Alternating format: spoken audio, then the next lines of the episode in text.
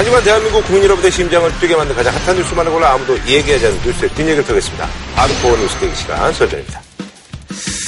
자, 사실 이제 많은 분들이 이제 이번에 등장을 기다리고 계실 텐데요. 오늘부터 저희가 이제 함께 하십니다. 아, 촌촌살인, 언어 유양이라는 그런 별칭이 있으십니다. 노예찬 정의당 원내대표님께서 저희와 함께 하십니다. 예, 반갑습니다. 반갑습니다. 예. 반갑습니다.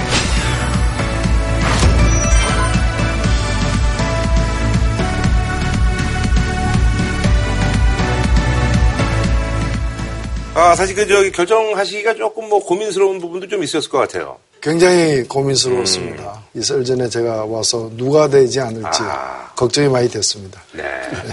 그래도 뭐 이제 걱정이 됐는데도 이제 수락을 하신 이유는 믿는 구석이 있었습니다. 우리 김구라 선생하고 박 교수님 믿기 때문에 왔습니다. 너무 믿지 마십시오. 예. 친근하게 또 이제 원내 얘기도 좀 들려주시고, 예. 그러면 뭐, 감사할 것 같습니다. 예. 자, 본격 뉴스로 들어갈 텐데요. 첫 번째 소식은요. 양승태 사법부의 사법행정권 남용 의혹에 대한 이제 검찰 수사가 이제 본격화되고 있습니다. 그래서 이 와중에 이제 그 양승태 전 대법원장 개인 PC 하드디스크가 훼손이 된 사실이 알려져서 얘기가 많이 되고 있습니다. 그래서 이번에 준비한 주제 디스크와 자기장의 잘못된 만남 양승태 전 대법원장 PC 디가우징 논란인데요. 이 디가우징이 이제 그 안에 있는 그 자료를 강력한 자기장을 사용해서 이제 지우는 거라고 하는데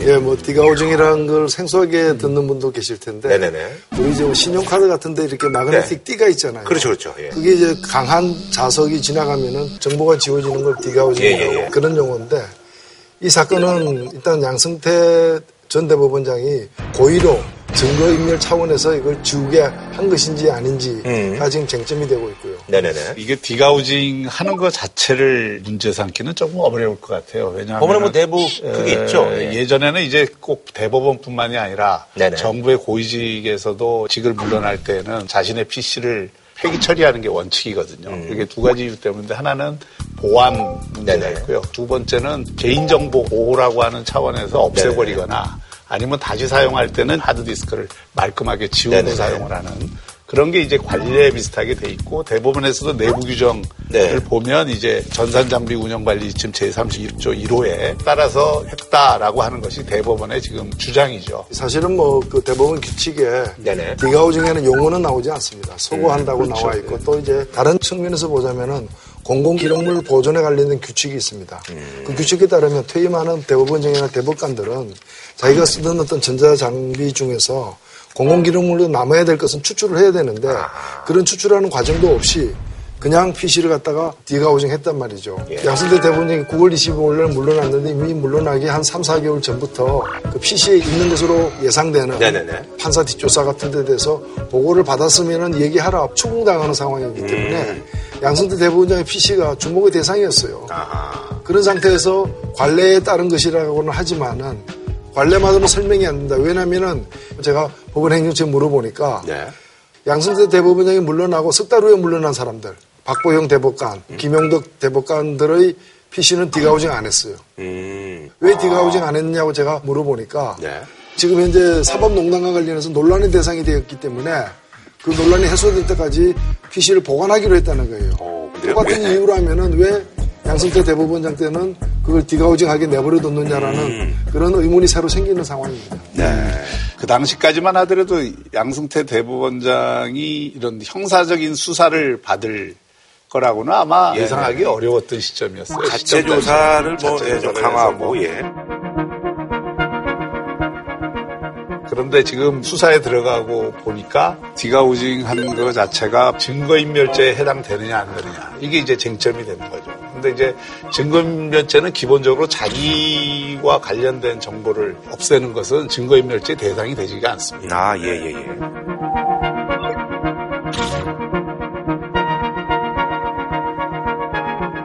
이 점에 관해서도 이제 뭐 일부에서는 사람을 불러서 그 증거인멸을 시켰기. 때문에 음. 증거인멸 교사를 한 것이다. 뭐 이렇게 예. 주장을 뭐 자신의 물론 그때 그 타인이 이것이 범죄에 해당된다는 사실을 알고 있었냐 모르고 있었냐도 따져지는 문제이긴 합니다만은 일단은 그런 의혹에서 벗어나기는 힘든 거죠. 근데 사실 야 이게 이제 시점으로 봤을 때 김명수 대법원장이 이거 뭐 알고도 뭐 좀뭐 묵인 내지는 용인한 게 아니냐라는 그런 얘기들이 좀 나오고 있는 상황인데 대법원은 양승태 전 대법원장의 하드디스크를 지난해 10월 31일 폐기했다고 밝혔습니다. 그런데 10월 말은 판사 블랙리스트 의혹에 대해 추가 조사를 하라는 요구가 쏟아지던 시점이었습니다. 그리고 요 특조단 조사가 결정되기 전에 이게 이제 디가우징이 됐는데 네네네. 박병대 법원행정처장은 퇴임한 날 디가우징 처리가 됐고 네네. 양승태 대법원장 PC는 39일 지난 시점에서 디가우징이 됐고 그래서 이제 디가우징을 하려면 같이 했으면 오히려 그 오해의 소지가 좀 없었을 텐데 시점이 다르고 그러니까 이제 오해의 소지는 좀 있을 수 있죠. 예, 제가 볼 때는 제가 뭐 법사위에도 있고 이래서 네네네. 당시가 또 국감 중이었습니다. 그런데 지난 6월에 김명수 대법원장이 검찰 수사에 적극 협조하겠다라고 얘기했을 때 2시간 반 만에 나머지 전체 대법관 법원 행정처장을 포함한 13명의 네네네. 대법관이 재판 거래 의혹은 사실이 아니다는 네네. 식으로 해가지고 성명을 발표를 했어요. 그래서 뭐 가이드라인 얘기도 어찌 보면은 예. 최고 수뇌부 안에서는 대법원장이 고립되어 있는 느낌이 드는 겁니다. 그러면 대법원장 취임을 9월 25일 했다 하더라도 당시 법원 행정처장은 적극적인 수사에 대해서 굉장히 소극적이었던 분이거든. 그런 속에서 대화정 했는지도 아마 몰랐을 거예요. 김명수 대법관은. 예, 김명수 대법관이. 예. 그럴 가능성도 있다고 보기 때문에 그 책임을 묻는 거는 지금에 와서 큰 중요한 문제는 아니라고 아, 예, 예, 예. 문제는 지금 이제 하드 뭐 복사본을 제출하겠다, 하드에 있는 걸 출력해서 제출하겠다 그러는데 특수부에서는 지금 압수수색을 강행할지도 모른다고 이제 서로 공방을 주고받는데 압수수색을 하게 되면은 또 수색 영장을 청구해야 되고 영장은 법원이 발부해야 되는 그러니까요.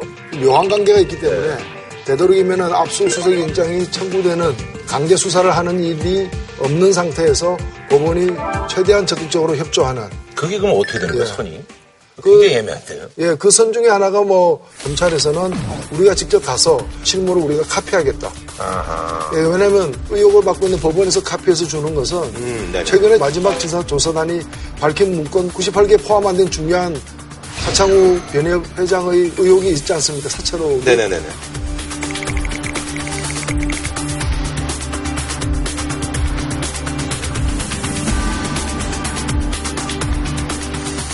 중요한 걸 감출 수 있기 때문에 음. 검찰이 직접 가서 그걸 다 카피할 건 카피하겠다라는 거고 법원에서 그럼 그렇게 협조하기로 지금 내부적으로 논의가 아직 좀 정해지지는 않았습니다.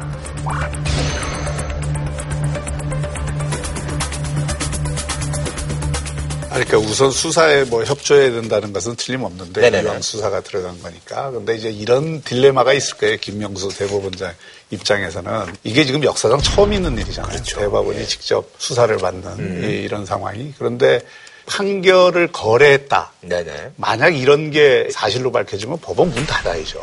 사실.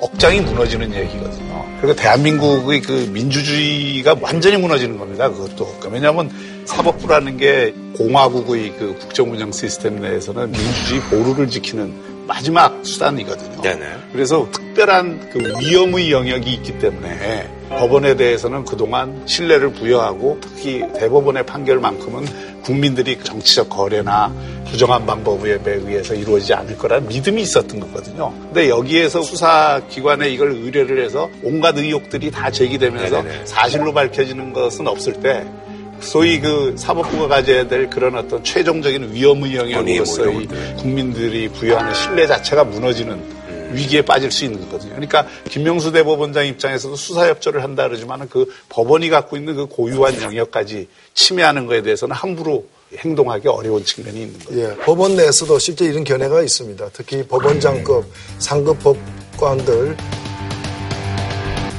그러나 이런 견해만 있는 게 아니다. 일반 판사들 같은 경우는 반대의 견해를 갖고 있는 게 또한 사실이고 대법원장은 양쪽 견해를 다 들어야 될 사람인데 반대견을 하면 이제 뭐 어떤 큰 그림을 위해서 이렇게 거래 아니, 지금 있다. 어. 일, 선 판사들은 원세훈 사건이라거나 음. 정규준 사건, 통진의 사건 몇 개의 사건 같은 경우에는 거래 의혹이 아니라 거래가 되었다는 걸 확신하게 된다고 평가를 하고 있습니다. 이걸 검찰 수사를 할때 맡게 된다고 판사들이 얘기를 하고 있다는 거예요. 원세훈 전 국정원장 재판과 관련해서 2심에서 이제 1심을 뒤엎고 법정 구속을 했어요. 바로 그 다음날 법원 행정처에서 비상이 걸려가지고 이 판결을 없는 검토 문건을 만들어요. 그리고 그 넘긴 검토 보고서대로 판결이 나와요.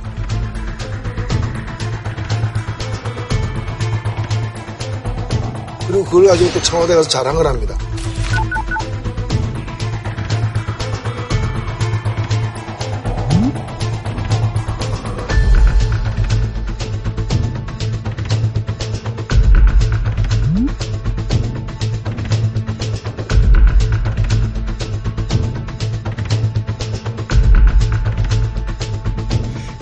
보고서 사실이 아닐 가능성이 높다라고 얘기하기 힘듭니다. 그리고 저는 사실이 아닌 걸로 드러날까봐 두려운 게 아니라 이게 사실이라면 드러나야 된다고 봅니다.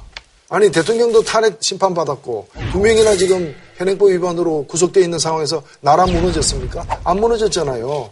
이걸 갖다가 그대로 은폐하고 미해결의 상태로다가 의혹만 나무한 채 증명되지 않은 채 그냥 넘어갔을 때 누가 재판받겠어요? 아니, 그러니까. 근데 만일 수사를 통해서 이게 사실이 아닌 것으로 드러났을 때 예?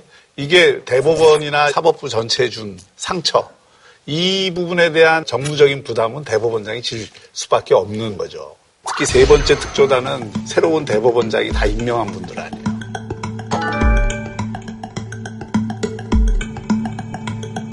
그분들이 조사를 거쳐서 블랙 리스트가 없었다는 것을 조사 결과로 발표를 한 거거든요. 그런데 그럼에도 불구하고 이제 시민단체나 이런 데서 언론이나 문제 제기가 되니까 대법원장이 수사를 협조를 하겠다는 입장으로 이제 그 돌아섰는데 저는 이게 대법원 거래 의혹이 수사 결과 명백히 밝히기는 대단히 어렵다고 봅니다. 검찰이 그러니까 이제 대법원 판결에 영향을 줬느냐 이 측면보다는 오히려 지금 그 쟁점이 된 거는 거기서 파생된 또 다른 문건 거기에 나오는 대한변협 회장을 개인적으로 사찰을 했다든지 거기에 압력을 가했던 그 문제를 불법 소지가 있다고 하고 집중적으로 들여다보는 건 아닌가 싶어요. 지금. 하창우 대한변협 회장 같은 경우에는 저는 그 보면은 법원 행정처가 무슨 안기부 같아요 옛날에 하창우라는 사람이 변협 회장이 되면서 상고부문을 반대하는 얘기를 강조하고 다니니까 바로 법원 전상방을 이용해가지고 등기부등본 시스템에 들어가가지고 하창우 이름으로 된 부동산이 얼마나 되는가 조사하고 그 다음에 사건 수용 건수 해가지고 국세청에다가 이런 거 다 세금 냈는지 통보를 하고 이런 행위를 갖다가 했는데 지금 현재 보면은 현재 공개된 몇 가지 건들은 네 사람의 그 법원 행정처 간부들 PC에서 나온 거예요. 34만 개의 파일 중에서 49개의 검색어로 긁어내가지고 98개를 갖다가 공개를 한 건데 이 49개의 검색어가 거의 다 블랙리스트 존재 유무를 알기 위한 검색을 한 거예요.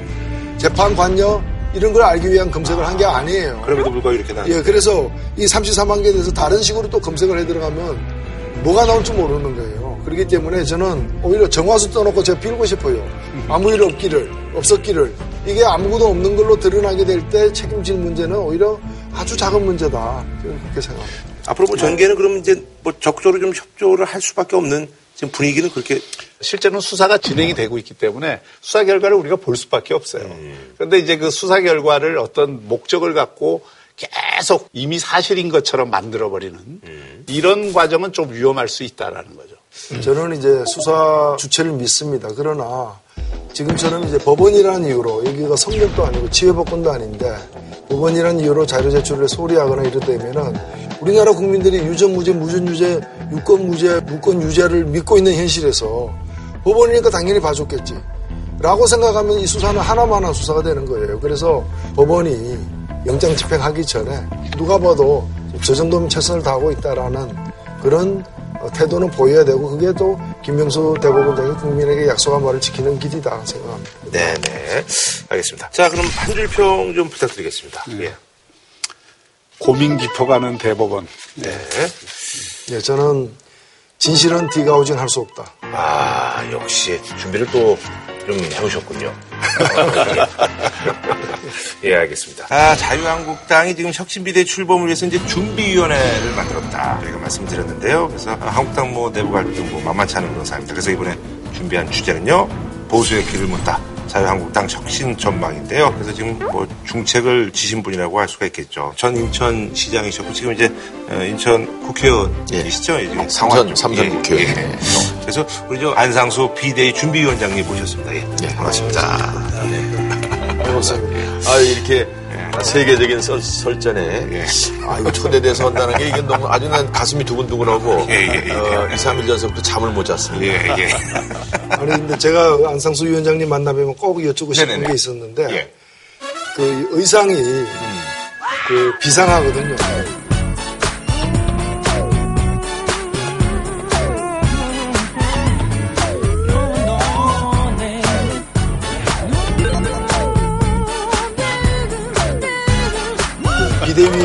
준비위원회 위원장답게 평범하지가 않고 비상한데 직접 고르십니까?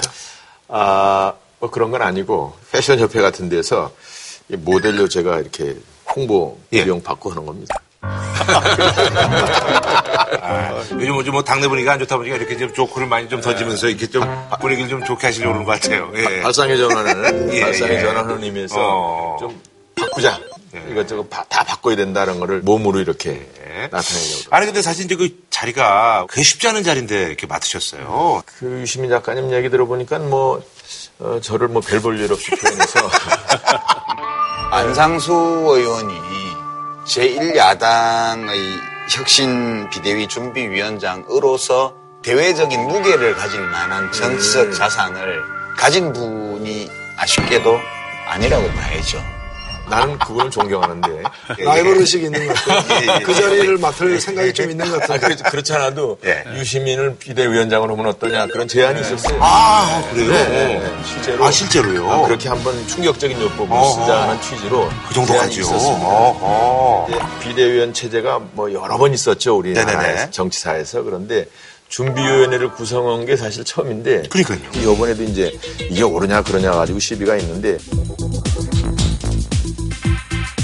근데 생각해보면 당연한 거예요. 왜냐하면 비대위원회라는 것은 지도부가 유고 중일 때 하는 거기 때문에 음. 마땅히 할 사람이 없거든요. 그러니까 그런 면에서는 이렇게 타스크 포스를 음. 어, 당내에서 만들어가지고 하는 것이 적절하지 않느냐 싶고. 아니 근데 그러면 저기 일단은 비대위 준비위원회 구성까지는 그래도 대부분의 의원들이 이제 동의를 하신 예, 그런 예, 상황이고 그- 그렇습니다. 그 이제 모셔 오시려는 분들이 그렇죠. 꽤 있으시잖아요. 그래서 뭐 이제 박수님 얘기도 나왔었고. 어, 박 교수님도 그저 리스트에 올라와 있더라고요. 음. 저는 그, 그런 감이 안 되고요. 지금 한, 한 40여 분 정도가 list up이 돼아 있습니다. 40분이나요? 예, 예.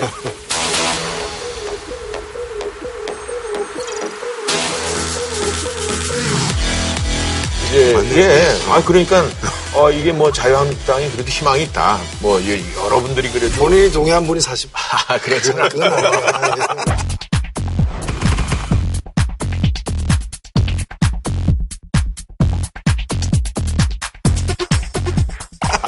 그렇진 않은데 아, 예, 예. 그래도 어. 왜 각계 그 어. 어, 훌륭한 분들을 추천을 한 거죠. 추천을 했는데 5, 6분으로 아, 아. 정리를 좀 해서 그분들한테는 직접적으로 좀 의사 타진도 아.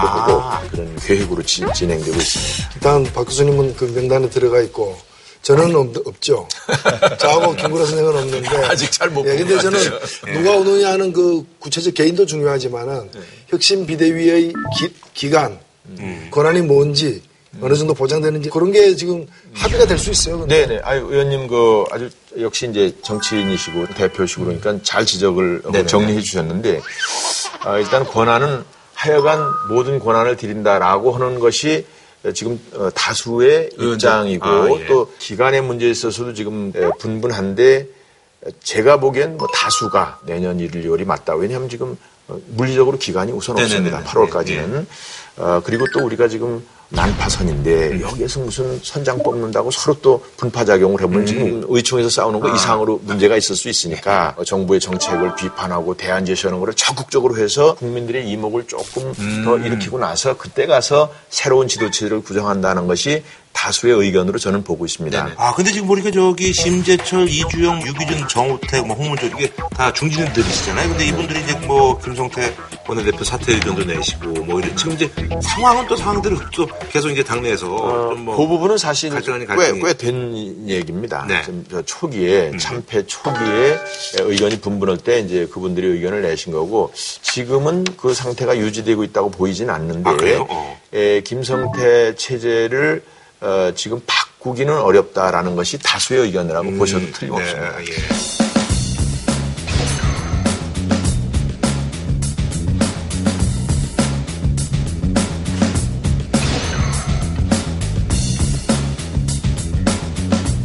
근데 보시기에 지금 자유한국당의 가장 큰 문제가 뭐라고 보십니까?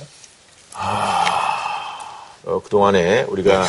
100불에서부터 3만 불까지 가는 그런 말하자면 산업화, 민주화, 정보화 역정에서 중요한 일을 했는데 그 과정에서 소외된 국민들을 챙기는 거를 우리 정의당한테 뺏겼고 그런 가운데 사실 국정농단을 요 최근에 한 부분이 굉장히 충격적이었던 것 같아요. 네네네. 특히 젊은이들을 격분시키는 또한 어, 우리가 이제 공천 파동 등에서 권력 나눠먹기 식으로 보여지고 그러니까 이거는 뭐 정책의 문제가 아니라 너희들은 아주 꼴도 보기 싫다 이렇게 돼가지고 정말 확 바꾸지 않으면 너희들 요 다음번에는 없다 이런 그 경고를 보내준 것이라는 말씀입니다. 저는 뭐 여러 가지 문제가 있겠지만 자유한국당의 실패는 저는 2008년, 2012년, 2016년 네네. 이세 번의 공천을 잘못한 결과가 굉장히 크다고. 봅니다. 그게 바로 사심 공천, 파벌 공천, 찍어내기 공천 뭐 이런 식으로 하면서 그런 어떤 과정을 통해서 들어간 국회의원들이 대부분 네. 보스에 대한 충성심을 중심으로 정치를 했지 에, 정말 국가 경영이라든지 어떤 이 공공의 의식을 가지고 한 게 아니란 말이죠. 그러니까 그러다 보니까 자유한국당 전체에 만연해 있는 게 이게 출세주의, 이기주의, 보신주의 이게 굉장히 강한 거예요. 그러니까 많은 그 국민들이 자유한국당 국회의원들 가운데는 왜 이렇게 용기 있는 사람도 없고 좀 제대로 바른 소리 하는 분들도 안 계신가. 제가 김성태 원내대표 취임했을 때 한마디 하라 그래서 자유한국당 원내대표한테 뭐 영상 편지라도 부탁드리겠습니다. 예, 어, 저는 자유한국당이 빨리 해산되어야 보수 희망이 있다고 생각합니다. 해산되어야 보수 희망이 있다고 생각합니다. 그래서 제가 자유한국당 원내대표라면은 자유한국당 수명을 단축시키는데 저희 모든 노력을 다하겠습니다. 정중히 권고했는데 네. 사실은 이게 저만 얘기하는 게 아니라 요즘에 그 중앙일보 제가 보니까 보수가 아닌 반동이다. 보수도 지켜야 될 가치가 있는 것인데 오히려 역사의 흐름을 이제 가로막고 있는 거 아니냐고 하면서 폐업이 정답이다. 이게 사설 대목이에요. 저는 이제 뭘 여쭙고 싶은가 하면은 객관적으로 볼 때 지금 자유한국당이 처한 처지 예를 들면 두 명의 대통령이 감옥 가 있고 탄핵당하고 이런 상황은 막 버스로 추락하고 있는데 그 안에서 서로 운전대 잡으려고 싸우고 있는 것처럼 보이니까 위기의식을 못 갖고 있는 게 아니냐 이렇게 바깥에서는 진단하기 때문에 네. 그럴 바에는 차라리 폐업하는 게 낫다라는 목소리도 커지는 거죠. 어, 뭐 아주 적절한 지적이시고 네네. 우리 김 교수님은 또 저희들이랑 같은 박 교수님. 당황하죠. 그래도. 박 교수님은 어, 박 교수님은 저희들이랑 같이 당 생활도 일- 일- 해 그러는데 저 자신이 세 번을 공천 배제를 당했어요. 사실은 마지막엔 안 되겠다 싶어서 어, 제가 이거는 무소속으로 출마해서 당선이 됐단 말이에요. 요 직전에 말하자면 공천이 잘못된다는 것을 웅변으로 얘기하는 것이고 제가 원칙적이고 중립적이다 보니까 아, 그래서 아마 이번에도 저한테 이제 비대위원장으로 저는 뭐 어떻게 보면 양쪽 뭐 그동안에 뭐 하벌이라면 그래서 이제 예를 들어서 친박이 소위 득세하면은 저건 친이다. 또 친이가 좀 득세할 때 보면 저는 친박이다. 이렇게 가지고 자꾸 밀어내는 거예요. 이게 현실이었다는 거죠. 저희들이 그래서 어, 나온 게 두 가지입니다. 이제 에, 공천 개혁을 하자. 공천 혁명이다. 그래서 이것을 어, 미국의 오픈 프라이머리를 벤치마킹한 국민과 당원들의 뜻으로 공천을 하자. 그래서 그런 얘기들 여러 번 나왔다가 잘 그래서 예. 그래서 이제 당원 당규에다가 이걸 묻자는 아, 거죠. 예, 예, 당원 당규 예. 묻고 이건 또 이제 법으로도 좀 돼야 됩니다. 아시다시피 그래서 이런 과정을 하겠다는 거고 또 하나는 중앙당 중앙당을 지금 뭐 없애자 뭐 이런 식으로까지 이제 김 대표가 얘기를 했지만 슬림화하자. 그러니까 중앙당을 그냥 단순히 당원 관리 정도로 하고 중앙당의 당론에 따라서 국회의원이 그냥 이렇게 예, 더숙이 노릇이나 하는 이런 것이 아닌 그러한 당으로 바꾸자 하는 것이 이제 에, 아주 중요한 우리의 방향이고 이제 사람을 바꾸는 데 있어서 지금 당장은 여러 가지 어려운 점이 있는데 다행히 우리 서청원 대표는 이제 탈당을 하셨고 또노 대통령이 불출마 의사를 발표했습니다. 제가 볼 때는 예, 제가 볼 때는 어, 우리 비대위에서 훌륭한 분이 오셔가지고 당이 제대로 가겠구나 그러면은 아마도 뭐 살신성의를 하고 모범을 보여줄 분도 꽤 있다라고 보여지고 또 방법 중에 하나는 이제 공천 룰을 만들고 적용을 할 때 어떤 어떤 어떤 사람들은 안 되겠다. 뭐 국정농단에 어, 관여가 됐다든지 여러 가지 기준을 세워서 엄격하게 관리하면은 꽤 적지 않은 분들이 공천에서 탈락이 될 여지도 있습니다. 그러니까 그런 부분도 충분히 에, 기능하지 않을까. 제가 불안하게 보는 거는 지금 이제 말씀을 들어보면 혁신비대가 어떻게든 꾸려져서 네네. 전당대회를 네. 해서 그 지도부는 아마도 다음 총선에 공천권을 행사하는 지도부가 될 게 뻔합니다. 그렇다면은 이 혁신비대위가 다음 지도부의 어떤 전초 작업을 하는 그런 혁신비대위로 보여질 수밖에 없고 그리고 그렇게 되면은 우리 한번 같이 잘해보자 이견은 접고 이게 아니라 내가 살면 저쪽이 죽고 저쪽이 살면 내가 죽는 게임처럼 이 비대위 서로 누가 하느냐를 가지고 쟁투가 벌어지고 있는 게 지금 상황 아니냐는 거죠. 예, 예. 이제 역시 현실 정치에서 아주 정확하게 짚어주셨습니다만 예. 그런 의구심을 없애는 통합 과정이 또 비대위의 할 일이라고 저는 보는 겁니다. 믿고 있습니다. 그래서 혁신 비대위원장의 어떤 분이냐 가 굉장히 중요하다고 저희, 저는 개인적으로 보고 있습니다. 그래서 정말 불편부당하다. 이분 정도면 믿을만하다라는 분이 해야 되고 또 하나는 어, 어찌됐든 지금 챙벽에도 우리가 수도권 중부권에서 국회의원이 없습니다. 국회의원이 거의 없어요. 그러니까 앞으로 우리가 잘만 하면 빈자리가 많은 거예요. 빈자리가. 그래서 얼마든지 훌륭한 좋은 인재들을 영입을 해서 물론 우리 장협위원장들 중에서도 아주 훌륭한 분들이 있으니까 그런 분들을 중심으로 또 새로운 어, 불길을 어, 일으킬 수도 있다. 저는 또 개인적으로 그렇게 생각도 합니다. 네. 근데 지금 상황에서 인재들이 가겠습니까? 어, 여기 인재도 안 가시. 아, 이제 조금 그러니까 그런 그러니까 그런 작업을 그런 작업을 이 비대위에서 하고 내년 후에 지금과는 좀 상황이 다른 상황을 만들어야죠. 그게 안 되면 망하는 거죠. 그게 안 되면 망하는 거예요. 그러니까 이제 자유한국당 비대위가 앞으로 보수 재건을 한다 그러면은 그림을 더 크게 그려야 되는 거 아니야. 자유한국당이 자기를 던지는 한이 있더라도 더 큰 물에서의 혁신과 통합을 하겠다라고 하는 훨씬 더 개방적인 태도가 필요한 것 아니냐. 그러니까 아까 보수신문조차에서도 자유한국당이 오히려 해체한다는 그 해체라는 건 없어지라는 게 아니라 새로운 집을 지으, 지어라. 재건축하라는 거죠. 예, 예. 재개발을 하는 수준으로 가야 되는 건 아니냐. 이런 아주 좋은 말씀이긴 한데 요거는 뭐 이제 당에서 뭐그 의견이 모아졌다기보다도 제 개인적인 관, 찰은 지금 사실 당을 해체고 뭐 전체 소위 빅텐트를 쳐서 다시 만든다는 것이 말과 같이 쉽지가 않다. 아 이게 당이 그 전에 무슨 YSDJ 뭐 어, 혹은 뭐 뭐 박근혜 대통령 정도 이런 그 카리스마가 있는 경우에는 아, 사람들도 모이고 등등 하는데 지금은 그런 카리스마가 없습니다. 그래서 오히려 우리 이 자유한국당이 예, 그래도 국민 기대에 맞는 보수파를 어느 정도 만들어 나가는 그런 쪽이 더 현실적이지 않나 그런 예, 생각입니다. 뭐그 말씀은 충분히 일리가 있으시다 생각되고 그래서 바꿔야 될 것은 저는 어, 머리속을 좀 바꿔야 된다고 봅니다. 최근에 그 두 번이나 선거 지면서도 정책에 대한 태도는 안 바뀌고 있거든요. 그리고 한반도 평화 문제에 대한 입장도 보면은 아주 낡은 보수층조차도 다는 지지하기 힘든 그런 이제 아주 뭐 좀 냉전적 사고에서 크게 안 벗어나고 있고 그 다음에 왜 우리나라 보수는 꼭 재벌 편돼야 돼요? 중소기업 사장 편 들- 들- 되면 안 됩니까? 중소기업 사장도 보수를 주- 좋아할 수 있는데 왜 그렇게 한 줌도 안 되는 그 초- 초기득권 층만 대변하려고 하느냐. 그럼 건강한 어떤 보수층들을 대변하면 안 되느냐라는 거죠. 제가 진정으로 묻고 싶은 게 왜 자유한국당에는 친박 비박만 있느냐. 친국민은 왜 없습니까?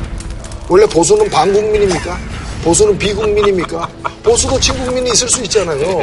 근데 친박 비박이 싸우고 있는데 나는 친박도 아니야, 비박도 아니야, 나는 친국민이야. 우리 국민 중에도 보수가 있으니까. 이렇게 나오는 분들은 자리 노리시는 거예요. 역시 예리하게 자, 왜 이- 그런 분을 없느냐. 그래서 그런 기치를 가지고서 굉장히. 얘기하지. 알겠습니다. 보수를 갖다가 극복해 나가야지. 다만 이제 말씀 중에서 특히 지난번 선거에서 평화무드는 다 좋지만 그래도 혹시라도 과거에도 여러 번 속았으니까 이걸 탄탄히 찬찬히 살피고 돌다리를 두들겨 가라 뭐 이런 취지인데 이제 이게 역시 이제 선거 때니까 단어를 좀 이렇게 선, 선, 선정적으로 하다 보니까 실망이 되는 부분이 있는 거로 그렇게 이해하시고 아니 뭐 핵무기 갖다 달라고 핵 구구라로도 다녔잖아요. 미국에. 자, 자, 그 다음에 이제 재벌 위해서 한다는 거는 이제 우리 노 의원님이 늘 그렇게 표현하시는데 국민들한테 오도를 하는 거야, 이거는. 왜냐하면 우리는 일자리를 만드는 방식이 기업이 잘 아, 운영을 할 수 있도록 환경을 만들어 주자 하는 취지지. 아니, 정말 한 줌도 안 되는 재벌 편 들어 가지고 무슨 표가 되겠다고 그러겠어요. 재밌는 거는 요즘은 대기업들이 우리한테 후원을 절대로 안 합니다. 우리 정의당 같은 경우는 당원들이 많잖아요. 그러면은 10만 원씩을 이제 내는 거야. 당비로. 그러면은 이게 국비에서 이제 보전이 됩니다. 그래서 뭐 세액 공제가 되죠. 어, 세액 공제가 되고, 그러니까 정의당이 우리보다 후원이 많아. 우리는 말이 대기업이라고 그러지. 이 사람들이 겁나가지고 주지도 않고. 아니, 아, 제가 국고보조금 뭐 비교하면 말이 안 아, 되죠. 아, 그거는 이제 국회 순대로 하는 거니까. 자, 내가 우리 저 노 의원님 말씀하시는 뭐 우리가 재벌, 이거는 너무나 억울한 거야. 그 대기업을 잘 가게 해서 대기업이 잘 가야 중소기업도 잘 가고 그래야 거기에 일자리가 있다는 것이지. 아, 재벌 편에, 재벌하고 저희들 밥도 안 먹습니다. 그리고 우리 연락 받지도 않아. 받지도 않아. 그건 잘못된 말씀이라는. 돈이 얼마 안 되니까 안 먹죠. 돈, 돈, 아니고 하여간 그래서. 그럼 우리 저 노 의원님 제가 한번 뭐처럼 질문 좀 해봐. 네. 한번 해봐요. 뭐 이제 그걸 좌파 정책이라고 표현을 해서 옵니다만 일단 좌파 정책이라 쳐. 네. 그렇게 가지고 성공한 나라가 어느 어느 나라인지 한번 말씀 좀. 어, 우리나라 국민들이 부러워하는 나라들. 스웨덴, 네. 핀란드, 노르웨이 네. 이런 나라들 다 좌파 정책 많이 썼죠. 영국은요, 영국 보수당조차도 어, 필요할 때 국민 의료 보장제도 와 같은 그런 좌파적 정책을 썼습니다. 지금 영국 보수당 총수인 그 메이 수- 수상 이 지난 총선 때 공약 중에 하나가 뭔가 하면은 다시 영국을 대학 무상 교육을 하겠다는 공약까지도 내세웠고요. 그래서 좌파 우파로 분리하는 것도 저는 썩 이렇게 동의하지는 않지만은 그런 정책이 훨씬 더 우리 국민들의 수준을 높인 건 역사적 사실이죠. 근데 사실은 지금 그러니까 지금 말씀하신 거 보니까 뼛속까지 지금 재벌이에요. 아니, 아니, 자, 뼛속까지. 사실은 아니야. 이거.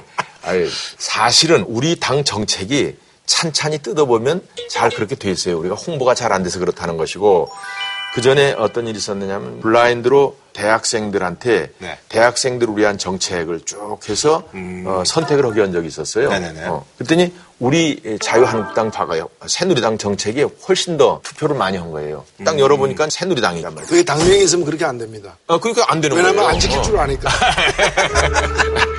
그런 건 아니고 그런 건 아니고 우리가 그런 그 우리 노 의원님 잘하세요.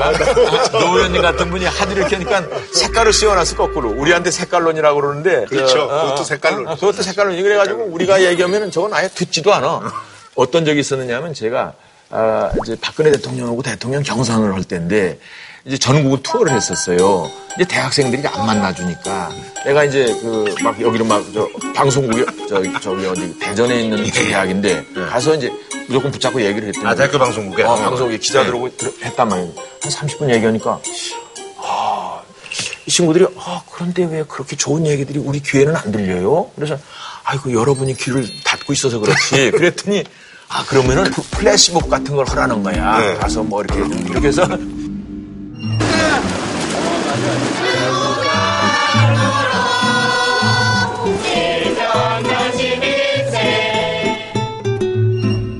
그런 이벤트의 문제가 아니고 예. 그게 바로 메신저의 문제거든요. 예, 예, 그런 예, 예. 좋은 정책들이 있다 하더라도 누가 그 정책을 네네네. 이야기하고 그 정책을 실천하느냐에 따라서 국민들의 신뢰가 완전히 달라지는 거예요. 근데 어떤 국가를 생각하는 방식이나 그런 것 속에서 여전히 남아있는 과거 박정희 시대의 발전 국가 모델에 의존하는 것 같은 그런 생각을 여전히 주고 있고 또 그것이 이제 남북 관계나 이런 데 있어서는 유연해야 할 때 유연하지 못하고 단호해야 할 때 단호하지 못하고 이게 막 뒤섞이는 문제. 이런 것들 때문에 그런 거죠. 예. 제가 오죽했으면은 재작년에 국회의원 선거 때 그런 얘기를 했어요. 박근혜 대통령 공약 중에 안 지킨 것 중에 좋은 게 많으니까 그 공약을 가지고 하겠다. 뭐 예를 들면은 대기업, 중소기업 하청 간에 분쟁 났을 때 정말적 손해배상 제도라거나 고등학교까지 무상교육이라거나 좋은 것들 참 많았거든요. 그런 것들이 안 지켜지니까 이런 게 좋은 게 많다라는 얘기만으로는 설득이 안 된다는 거예요. 그래서 말보다 실천이 더 중요한 거 아닙니까? 그래서 실천을 바꾸기 위해서는 생각을 제대로 한번 바꿀 필요가 있고 특히 왜 대재벌가 같은 쪽만 편드느냐. 그 수많은 중, 중소기업들은 왜 편들지 않느냐. 노사망의 문제가 아니라는 거죠. 우리나라에 보면은 대기업의 일반 직원들보다 더 못한 중소기업 사장들 많아요. 네, 그런 분들은 왜 신경 안 쓰는 거예요? 그러니까 이제 우리 노 의원님이 굉장히 박학다식한음에도 불구하고 약간 무식한 척하고 낙인 찍기를 하는 거야. 이게 뭐 그냥 우리 정확히 말씀하셨어요. 재벌편이라. 아니 내가 재벌편이 아니라고 합리적으로 설명을 드렸거든. 경기고등학교 나오신 분이에요. 하는데 무조건 무대포를 안 듣고. 너희들은 재벌편이다 이렇게 하는데 재벌편 들으면 요즘은 그냥 아유 저놈들 나쁜 놈들이라는 거 아니야. 근데 사실은 대기업이 국제 경쟁력을 갖고 또또그 대기업과 함께 하청도 받고 함께 외국으로 진출하고 그래서 기업이 잘 돼야 경제가 활성화되고 일자리가 있는 겁니다. 그러니까 접근 방법을 조금 달려는 건데 이것을 그냥 예. 저렇게 낙인 찍기로 오면 자꾸 우리 우리가 나쁜 놈이니까 예, 그리고요. 사실 이제 아까도 이제 뭐 그 얘기 잠깐 나왔었는데요. 지금 이제 원구성 협상이라든지 이런 국회 해야 될 일들 이게 국회 정상화 좀 한국당 때문에 힘들다라는 얘기가 있어요. 그거에 어, 대해서는 근데 이미 시작을 했죠. 아, 이미 그래요? 이제 한 예. 어, 근데 지금 답보 상태예요. 답보 상태이긴 한데 그건 이제 지금 비대위 준비위원장이시니까 어. 원 구성하고 이 문제를 별개로. 네, 별개- 지금. 네. 투표력으로 가야 됩니다. 맞습니다. 맞고 지금은 이제 우리가 어, 참여가 됐기 때문에 지금부터의 책임은 여당한테 있는 거죠. 그러니까 자꾸 우리한테 또 그것도 막 자꾸 처음에 그랬다고 너희들 책임 아니냐 그 자꾸 그러는데 지금서부터는 여당 책임이고 여당도 정의당 같은 데도 배려도 하고 어? 우리한테 제1야당으로 우리가 제1야당으로 역할을 할 수 있도록 과거의 전례에 따라서 하기만 하면 될 텐데 여당이 조금 욕심을 많이 부리는 게 아닌가 그런 생각이 아, 그리고요. 들고 사실은 네. 또 궁금한 게 개헌 문제 올해 좀 힘들다고 뭐 그런 식으로 이제 많은 이제 정치 전문가들이 얘기를 하셨는데 지금 이제 지방선거 선거 결과에 따라서 지금 또 이제 개헌 논의가 조금씩 이렇게 나오고 있거든요. 이제 헌법 개정은 사실은 그 지난번 국정농단 이후에 우리가 이제 30년 동안에 있었던 제왕적 대통령제가 이게 아주 주요한 원인이다 네네. 해가지고 이제는 분권형 대통령의 제왕적인 그런 부분을 좀 완화시켜야 된다. 이래서 그 개헌 특위에서도 네네네. 많이 진행이 됐는데 갑자기 청와대에서 개헌안을 내놓는 바람에 논의가 거의 흐지부지 된 거죠. 그러면은 대통령 안에 대해서 우리 민주당 여당이 과연 얼마나 유연성 있게 우리랑 협상을 할 거냐 하는 것 때문에 결국은 안 되고 우리는 이거 뭐 지방자치 때 써먹으려고 우리를 반 개헌 세력을 하려고 그런 게 아니냐라고 이제 비판을 하면서 이제 결국 이제 끝나고 말았는데 6월 말까지 당시에 그 자유한국당, 한국당이 지금보다는 의석이 몇 석 더 많아서 116석 네네네. 정도 돼 있어서 누가 낸 개- 어떤 개헌안도 국회의원 3분의 2의 동의를 얻지 못하면은 대통령이 낸 안도 소용없고 그거로 끝나는 거죠. 그렇기 때문에 자유한국당이 반대하는 속에서 대통령이 개헌안 내는 것은 모양새만 좀 이상하게 될 우려가 크기 때문에 저도 반대했습니다. 그러나 자유한국당은 지난 대통령 선거 때 6월 13일 지방선거 때 개헌하기로 약속까지 한 당으로서 그 약속을 안 지키려고 한 데 대해서는 국민 앞에 먼저 사죄를 해야 되는 것이지 마치 너 열심히 노력했는데 대통령하고 뜻이 안 맞아가지고 그래 됐다는 식으로 평가해서는 안 된다고 봅니다. 중요한 거는 결국 목표잖아요. 그러니까 그 목표는 지금 모든 당이 개헌을 해야 된다고 얘기를 하고 있고 그리고 그 개헌과 불가분의 관계에 있는 게 선거제도 개편이에요. 그런 과정에서 저는 여당도 정부 여당도 아, 대통령이 한 번 했는데 뭐 야당이 그 안 받아줬으니까 그러면 이제 선거 끝나고 뭐 이제 일 볼 거 다 봤으니까 끝 이렇게 한다면 진짜 여당 답지 못한 거다. 어, 뭐, 말씀 중에 우리가 지자체 선거 전에 에, 개헌하기로 동의했다는 건 좀 사실과 조금 다르고 제가 개헌 특위 위원이었습니다. 그래서 저희들은 일괄되게 선거 전에 에, 개헌안을 확정을 하고 하반기에 국민투표를 하도록 하자. 왜냐하면 아, 그 말씀이 아니고 홍준표 대표께서 지난 대통령 후보 시절에 한 약속 공약에는 들어가 있어요. 그 얘기를 하는 거예요. 나 후보 시절에 에, 뭐 근데 우리는 그러나 초기서부터 일괄되게 우리 당의 입장에서는 하반기까지 올 중에만 하면 되지 않느냐 전이구 후가 뭐가 중요하냐라는 것이었고 지자체 이렇게 선거가 요번에 다 찍어보셨지만 여러 어, 어, 찍는 그런 선거에서 거기다 곁다리로 개헌안을 넣는다는 게 앞으로 30년 50년 후에 100년 대계를 이렇게 하는 것은 옳지 않다라는 주장을 계속했다는 말씀을 드리고 분권 시대입니다. 협치 시대입니다. 대통령제가 지금 되지를 않습니다. 지금은 그걸 바꿔야 된다는 것이 분명합니다. 그 선거 제도에 있어서 저는 민주당이 반대를 할까봐 사실 뭐 마음속으로 걱정을 하고 있습니다. 우리 자유한국당이 과거에 그랬었듯이 기득권을 가지면 그것을 안 하려고 그러는 겁니다. 그런데 지금 정치권에서 지금 정서가 다당제 정서가 있는 거죠. 이분들이 지지를 받는 만큼 의석이 들어가야 된다. 너무나 당연한 겁니다. 이것을 민주당이 여기에 동참을 해야 된다라는 것을 저는 강조하고 싶습니다. 네네. 방금 말씀하신 그 분권형은 용어는 참 아름답고 좋습니다. 그러나 사실상 그게 이번 집정제를 의미하는 것으로 될 가능성이 크기 때문에 자유한국당이 그 입장을 고수한다면 합의를 이루기 어려울 것이다. 이렇게 보입니다. 알겠습니다. 지금 자유한국당 그리고 이제 보수에 대해서 아직도 이제 아끼는 분들이 많다라고 이제 말씀하시는데 그분들께 지금 걱정 많이 하시거든요. 뭐한 말씀 좀 부탁드리겠습니다. 예.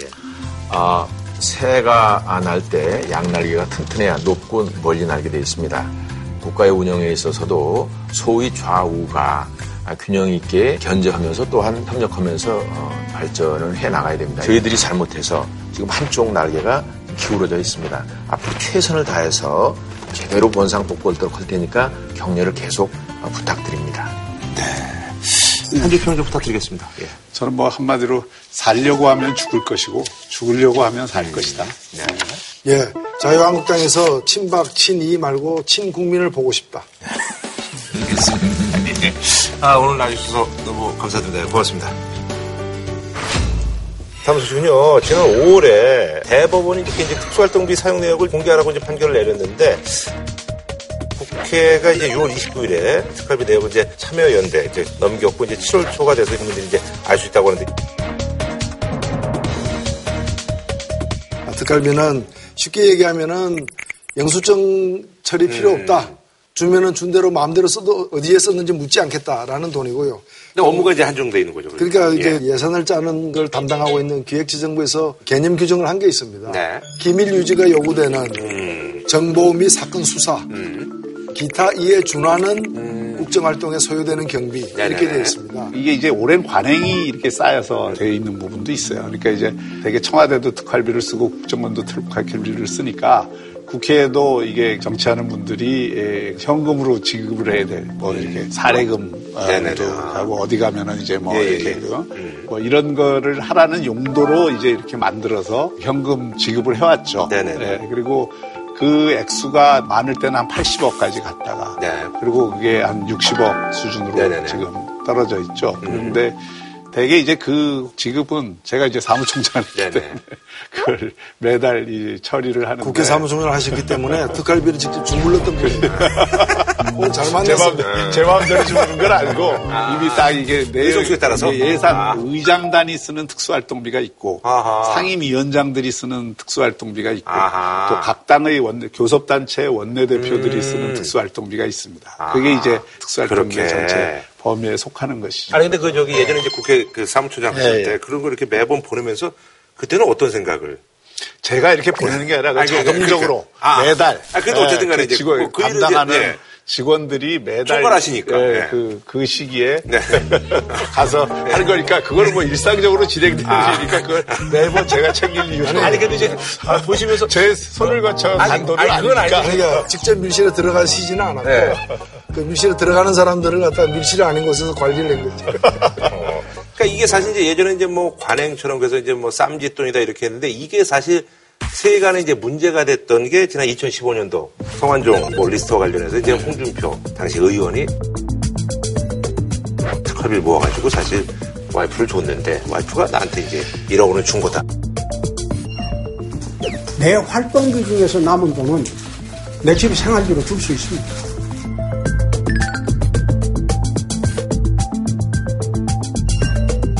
매달 그 당시 이제 여당 원내대표였을 때 4, 5천만 원 받았다.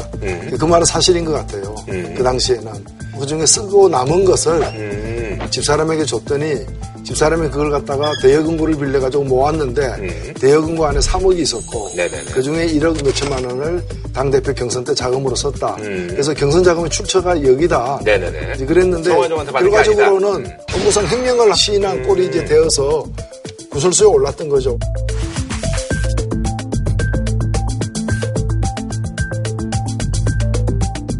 저는 이 문제를 어떻게 생각하는가 하면 우리나라 전체 특수활동비가 2017년 기준으로 약 8천억 정도 되는데 네네. 그중에 4천억을 국정원 등 이제 수사기관에서 쓰는데 네네. 여기는 쓸 권한이 있는 데죠. 다만 제대로 쓰는지가 이제 감시 감독이 잘 안 돼서 늘 문제인데 문제는 이러다 보니까 꼭 필요하지도 않은 곳에서도 쓰는 거예요.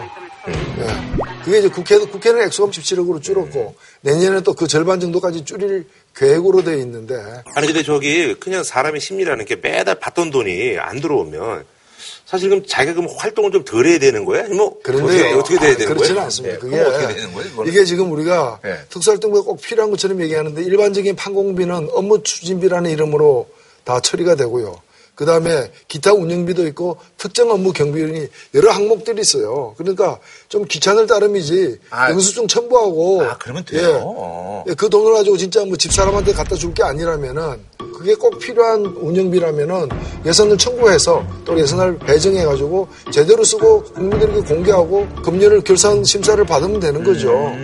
근데 그렇게 안 하고 굳이 이런 상황에서도 기밀로 이렇게 몰래 몰래 쓰고 어디 쓴지를 안 밝혀야 될 그런 용도가 과연 있는지 나는 궁금합니다. 어떠세요? 어, 제가 보기에도 이거는 오랜 관행의 산물이지. 네, 관행. 음. 예를 들어서 상임위원장 같은 경우에는 상임위원장이 혼자 뭐 임, 그 in my pocket 하는 경우도 상위원장이 이제 매달 막 800만 원 정도 이렇게 네, 그걸 가지고 되게 이제 원, 원. 상임위원장실에 근무하는 사람들 뭐 격려도 하고 또 뭐 이런 여러 가지 그, 그런 용도로 되게 써요. 이제 특활비가 없어지면 이제 영수증 청구하면 그 격려금도 나오는 거예요?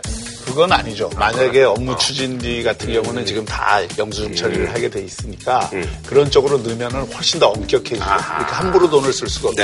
사람에게 개인적으로 현금을 많이 주면은 정말 필요한 곳에 쓰는 것도 있지만 사실은 그 꼭 필요하지 않은 곳에 쓰거나 아니면 그것이 개인에게 이익을 주는 방식으로 이게 가거나 이럴, 이럴 우려는 항상 있었던 거죠. 예, 그리고 관행인 건 사실이고 관행은 편한 겁니다, 사실은. 그런데 이제 편하다는 것만으로 이 관행을 유지할 거냐, 그건 아니라고 보고요. 이 기회에 꼭 필요한 어떤 그런 용도가 있다면 그걸 갖다가 업무 추진비라거나 이런 식으로 편성을 해가지고 하고 밝히기 힘든 것들은 안 써야 되는 거죠. 제가 직접 받아보니까, 네네네. 받아보니까 특수활동비 중에서 일부는 저희가 지정한 계좌로 넣어줘요, 돈을. 넣어주는데 일부는 현찰로 가방에 넣고 갖고 와가지고, 예. 아, 요즘도 예, 그래요? 이- 이걸 갖다가 주는 거예요. 받으면서 생각한 것이 만일에 이분이 안 주고 줬다고 하거나, 제가 받았는데 안 받았다고 하거나, 둘밖에 없어요. 그리고 뭐 수령증을 쓰는 것도 아니고, 이거- 사무처 직원인 거예요? 예. 어, 어, 어. 예, 예.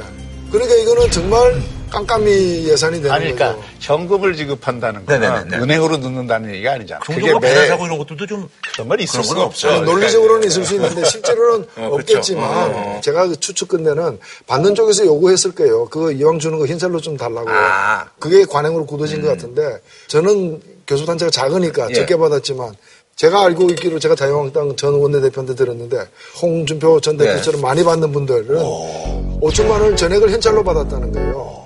그러면 그 받으면 그 순간 이걸 은행에 예금하겠습니까? 그러면 흔적이 남는데 그래서 바로 봉투에 넣어가지고 또 나눠주는 거죠. 그 구조가 과연 뜨뜻하냐? 지금 액수는 줄었어요. 예전에 그 뭐 홍준표 대표가 이렇게 5천만 원이고 그거보다는 많이 줄었지만 어쨌든 그 돈이 투명하지 않은 돈이면은 틀림이 없죠. 지금 대법원이 말이죠. 어, 특수활동비 받는 거 혹시 아십니까? 대법원에도 놀랍게도 특수활동비가 과거에는 없었는데 2014년도 예산부터 편성돼 가지고 2015년부터 지급이 됐어요. 거기는 근데 점점 없어지는 추세인데 거기는 왜 봐? 예, 그- 그러니까 제가 볼 때 이런 의혹이 드는 거예요. 바로 대법원의 특수활동비가 이렇게 책정이 돼 가지고 지급이 된 그 해가 디가우징 시작된 해예요. 2014년부터. 그리고 양승태 대법원이 너무- 뭔가 너무 의혹으로 아니 아니 그 기밀이. 이번에 대한비례배장 뒤- 뒤추사한 것처럼 기밀이 요구되는 그런 수사 정보 활동에 대법원이 직접 뛰어든 해가 바로 특수활동비가 지급된 해하고 또 맞아떨어지는다는 아, 지금 이제 방송 보시는 분들이 야 그래 저게 바로 노예차냐 뭐 지금 이렇게 생각할 수 있어. 아니 어, 근데 그래. 어쨌든 어, 대단히 예, 용기 예. 있는 일을 예. 하신 거죠. 그 특수활동비를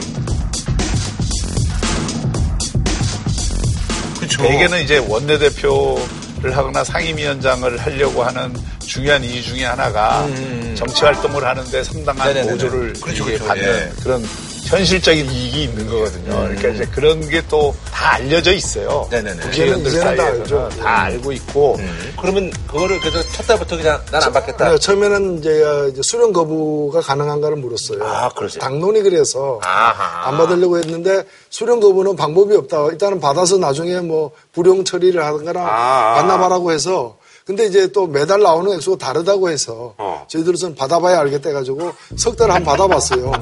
이게 액수가 약간 짝수 날에는 좀 더 많고 뭐 이런 게 있는데 그것까지는 좀 예, 예, 이제 모르실 수도 있어요. 그래서 이제 그걸 받아서 반납을 했고, 이제 앞으로도 계속 반납하겠다. 그리고 저희는 이게 뭐, 우리만 깨끗하다 이런 걸 과시하기 위해서 한 일이 아니라, 특수활동비는 국민의 요구고, 국회 같은 데서는 없애고, 정부에서도 꼭 필요한 용도로만 쓰라는 그리고 국회가 예산 편성에 칼을 쥐고 있는 부서 아닙니까? 그렇다면은 자기 거를 그대로 쓰면서 다른 그 부처의 특수활동에 손댄다는 것도 좀, 좀 예, 명분이 없기 좀, 때문에 예. 그리고 뭐 사실 아마 국회의원 중에서는 특수활동비 쪼가리라도 안 받아본 사람은 없을 거예요. 외국에 나간다 하면 국회의장이 불러다가 음. 달러 얼마라도 넣어서 주기도 하고 그게 다 국회의장의 특수활동비에서 나온 거 아니겠습니까? 예. 국감 하면은 식사비를 하라고 주면은 이게 특수활동비에서 나오는 건지 아니면은 국회 예산에서 나오는 건지 모르고 받았던 경우들도 많을 거고요. 그래서 의혹의 대상이라면은 깨끗이 정리하는 게 낫다고. 근데 이게 의원들의 생각은 다 이러시지는 않으실 거 아니에요. 그래서 지금 보니까 또 법안을 내셨는데 저기 법안 발의할 때 이제 최소 10명. 근데 10명도 지금 다 못 채우셨다고. 아, 그거는요. 네. 의원들이 반대했으라기보다는 네네. 그 당시가 이제 지방선거 때 제가 네네네. 와중에 이걸 법안 발의하면서 좀 덜 알려지고 이랬을 겁니다. 그래서 아. 앞으로 채워가지고 발의를 해야죠. 관행적으로 이루어지는 네네네. 아. 일은 누군가가 한번 크게 이 전환의 계기를 만들어줘야 되는데 네네네. 제가 보기에는 이번에 그노 의원님께서 굉장히 의미 있는 일을 하셨다. 네.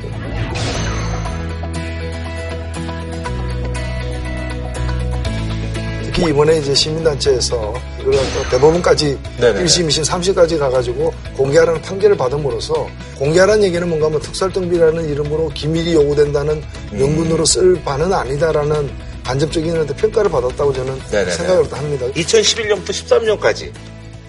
예, 한해서. 근데 이걸, 이거는 이제 공개를 국회 사무총장 보고 하라고 이제 네네네. 국회 사무총장을 상대로 해서 정보 공개 청구가 들어오고 음. 또 이제 그 고소가 들어오는데 네네네. 사무총장이 이게 마음대로 할 수 있는 일이 아니에요, 이거 아, 자체가. 그래요? 국회 여야가 다 이렇게 당 간에 합의를 통해서 특수활동비를 아. 없애자 이렇게 돼야 이게 가능한 음. 일이고요. 그걸 위한 어떤 여론의 압박은 필요하겠죠. 아, 지금 그래서 네. 아시다시피 특수활동비라는 것이 어디다 얼마 쓰고 이건 안 나옵니다. 보고할 의무가 없으니까. 음, 음. 그러니까 공개돼도 별 내용 없네라고 하실 수도 있어요. 아. 어, 그러나 대략 액수 규모나 큰 용도 이런 거는 나와 있기 때문에 네네네. 앞으로 이걸 제도를 개선하는데 어, 도움이 되는 환경이 조성될 것 같다 이렇게 생각됩니다. 네, 네, 알겠습니다. 저희 JTBC가 국회 특활비 지급 내역을 입수해서 분석한 내용을 지금부터 전해드리겠습니다.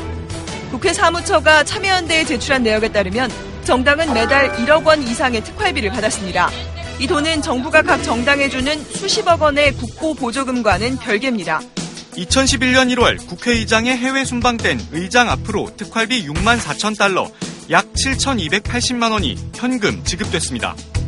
국회 사무처는 특활비는 경비와 별개로 외교 안보상 쓰라고 따로 책정된 돈이라며 구체적 기준 등 특활비 관련 내부 지침은 공개할 수 없다고 해명했습니다. 자, 그럼 이 사안에 대해서도 뭐, 한 줄 평 좀 부탁드리겠습니다. 예, 자소와의 광명 찾자. 이제는 더 이상 버티기 힘들다. 네. 네, 다음 소식은요, 이제 지금 네, 사회적으로 이제 뜨거운데요. 헌법재판소는 오늘 종교나 평화적 신념 등을 이유로 한 양심적 병역 거부와 관련해서 헌법 불합치 결정을 내렸습니다. 정당한 사유 없이 국방의 의무를 다하지 않는 이들을 형사 처벌하는 법 조항에 대해선 합헌 결정을 내렸습니다. 다만 헌재는 입영을 거부하는 이들에게 대체 복무를 허용하지 않는 것은 헌법에 어긋난다고 판단했습니다. 국가가 늦어도 2019년 12월 말까지 대체 복무제를 도입해 문제를 해결해야 한다고 했습니다. 네, 이번에 준비한 주제, 양심의 온도 헌법재판소 양심적 병역 거부자 대체 복무 허용 결정인데 그 이게 원래 양심적 병역 거부라고 돼 있지만은 원래 개념 콘시언스라고 네네네. 하는 게 정확한 번역을 하자면 신념에 기초해서 음. 자기 신념이나 어떤 자기의 그 종교적인 네네. 가치에 기초해 갖고 도저히 이것은 내가 할 수 없다고 했을 때 음. 그 범위를 어디까지 인정해 줘야 되냐 이 문제거든요. 네. 사실 뭐 입영을 거부하는 것은 처벌받아야 마땅하지만 네. 양심이나 종교 등의 이유로 거부할 경우에는 어, 처벌하는 나라가 거의 없습니다. 사실은. 네. OECD는 우리만 지금 처벌하고 있거든요. 그럼 처벌 안 하면 해외에서는 그냥 어, 왜냐하면은 아예 헌법에 양심으로 병역을 거부할 자유가 있다. 그 기본권으로 박아둔 나라가 60개국이 넘으니까. 음. 그러니까 이제 그 헌법상 병역의 의무라는 게 나라마다 그 역사적. 조건들이 다르기 네네. 때문에 우리 같이 이제 전쟁을 그렇죠. 치르고 네. 전시 상황 속에 있는 나라에서는 아무래도 병역의 의무를 강하게 규정할 그렇죠. 수밖에 타이트하죠. 없었죠. 그게 이제 국민들의 병역에 대한 책임 의식을 그 높이는 계기를 마련해 준다고 본 거예요. 그리고 또 많은 나라에서는 그게 헌법에 이미 양심적인 병역 거부 조항을 네. 두고서 거기에 기초해서 처벌을 안 했지만 우리 같은 경우 는 그런 정도 조항은 있지가 않아요. 그런데 우리나라가 인권 국가로 가는 거고 그게 장기적으로 보면 국민의 기본권을 제한하는 것을 굉장히 엄격하게 네네. 해야 된다라고 하는 그 취지는 에, 살려 나가는 것이 필요하죠. 사실은 그 더 우리가 들여다볼 필요는 있는 문제예요. 네. 왜냐하면 그러면 어느 나라든 전쟁 치르고 이러면 다 대체복무 이런 걸 허용 잘 안 하는 경향을 보이냐 꼭 그렇지도 않아요. 영국은 2차 세계대전 때 그 전쟁 와중에도 이 양심적 병역 거부를 인정했어요. 독일은 동서냉전이 가장 심각한 위기에 치달았던 1960년부터 서독에서는 이 양심적 병역 거부를 인정했고요. 대만도 대체복무를 갖다 허용했단 말이죠. 아, 그래요? 근데 그런 나라는. 되는데 왜 우리는 왜 문제가 복잡한지는 여전히 우리 사회에 남아 있는 게 뭔가 하면 왜 나만 고생하냐. 이 형평의 문제가 있는 거예요. 군대 가는 사람이 스스로를 나는 손해 보고 있다. 내가 좀 빽이 있거나 돈이 있거나 배경이 있었으면은 안 갈 수도 있었는데 억울하게 간다는 식의 어떤 오해 아닌 오해가 팽배한 거예요. 근데 그렇게 이 오해를 오해다라고 얘기하기 어려운 게 뭔가면은 참이 부끄러운 통계입니다만은 7대 재벌 그룹의 가족들 병역 면제율 조사하면요 일반인 병역 면제율의 5배예요. 삼성그룹은 73%가 면제예요. SK 57%예요. 한진그룹 50%예요. 이런 게 물론 그 중에는 제가 이렇게 얘기하면 억울해할 분도 계실 거예요. 정당한 사유로 면제받은 분도 계시겠지만은 그런 의심을 하는 거예요. 뭐 특권이 있기 때문에 저렇게 된 게 아닌가. 나는 특권이 없기 때문에 가서 생고생해야 되는 거 아니냐. 이런 분들에게는 양심 때문에 변경을 거부한다. 종교 때문에 변경을 거부한다는 얘기가 귀에 안 들어오는 거예요. 그렇죠. 네. 지금 말씀하신 대로 그렇기 때문에 형평성 문제를 더 민감하게 받아들이는 측면이 있는 거죠. 네네. 그러니까 아무리 대체 복무를 한다 하더라도 군에 간다는 거는 사실은 전쟁을 전제로 한 이제 그것은 자기 생명을 일정하게 네네네. 담보로 하는 거거든요. 그러니까 뭘 대체 복무를 하든 간에 이거와 형평성을 맞추기는 어려워요. 그래서 병역의 의무를 숭고한 의무라고 우리가 얘기를 하고 그 어, 병역의 의무 자체를 마친 사람들을 우리가 다 존경을 하는 거 아니에요. 그러니까 그런 의미에서 이 그 대체 복무가 형평성을 따지게 되면 아마 많은 국민들은 인정을 하기 어려울 예. 수 있을 거예요. 또 하나는 뭐냐면은 대체복무 허용하는 게 옳다 하더라도 이렇게 해서 군대 안 간 사람이 많아지면 맞아요. 국가 안보는 누가 책임지냐 하는 현실적. 고민이 예, 있는 거예요. 그건. 예. 정당한 고민이라고 저는 생각합니다. 그래서 사실은 이 대비책이 굉장히 중요한 거죠. 네. 근데 안보와 관련해서는 지금 이제 어느 정도 대체복무 신청자가 나올지는 봐야 되겠지만은 현재 우리가 이제 병력 자원을 갖다가 사람 중심이 아니라 어떤 기계나 장비 네네. 고차원적인 작전 개념으로 나아가고 있기 때문에 사람에 의존하는 그런 이제 전쟁 대비가 아니라는 점에서 그리고 이제 뭐 직업군인 20만 명에 모병 20만 명에서 한 40만 명으로 줄이는 계획도 지금 나와 있고 네. 뭐 그런 점에서 보면은 안보 문제에 대한 우려는 과거보다는 적어진 건 사실입니다. 그래서 그 대체 복무를 에, 그래서 일단 기간을 군복무 기간보다 이, 두 배, 뭐 1.5배. 어, 길게 하는 예. 에, 그 방안과 그다음에 어디서 근무하게 할 거냐. 그럼 예를 들어서 대체 복무를 특히 그 지금 특정한 종교에서는 국방부 관련한 그 대체 복무는 또 인정을 하지 않겠다 그러잖아요. 그럼 뭐 국방부 관련 아닌 업무들은 자칫 잘못하면은 이게 이제 경력 쌓기가 될 수도 있는 소지도 있고 네네네. 지금 59개국 가운데 한 20개국이 대체복무를 인정을 하고 있는데 그 대체복무의 내용들이 보면 뭐 사회복지라든지 봉사단체라든지 뭐 이런 쪽 어, 게 일들을 좀 많이 그 배치를 하고 있는 것 같아요. 네네. 그런 쪽의 그 어, 일들로 그러면 다 한정을 할 건지 에, 또는 이 그 국방부 관련 일이라도 총을 들지 않는 새로운 직무들을 개발을 해서 네네. 거기에 대체복무를 할 건지 이건 앞으로 국회에서 해결을 해야 됩니다. 네, 뭐 가장 민감한 문제 중에 하나가 이제 복무 기간이 되겠고 네. 며칠 전에 이제 발표된 그 여론조사를 보면은 대체 복무기간을 갖다가 현역의 1.5배, 네. 아 34%. 그건 두 배는 해야 된다. 이게 31%고요. 다른 나라들 예를 보면은 어, 평균적으로 1.5배에서 2배 사이고 프랑스처럼 지금 대, 대체 복무 없어졌지만은 과거에 있을 때 퇴근하는 조건으로 해가지고 두 배. 합숙하는 경우는 1.5배 하는 나라들도 많습니다. 그래서 꽤 있네요, 그래도.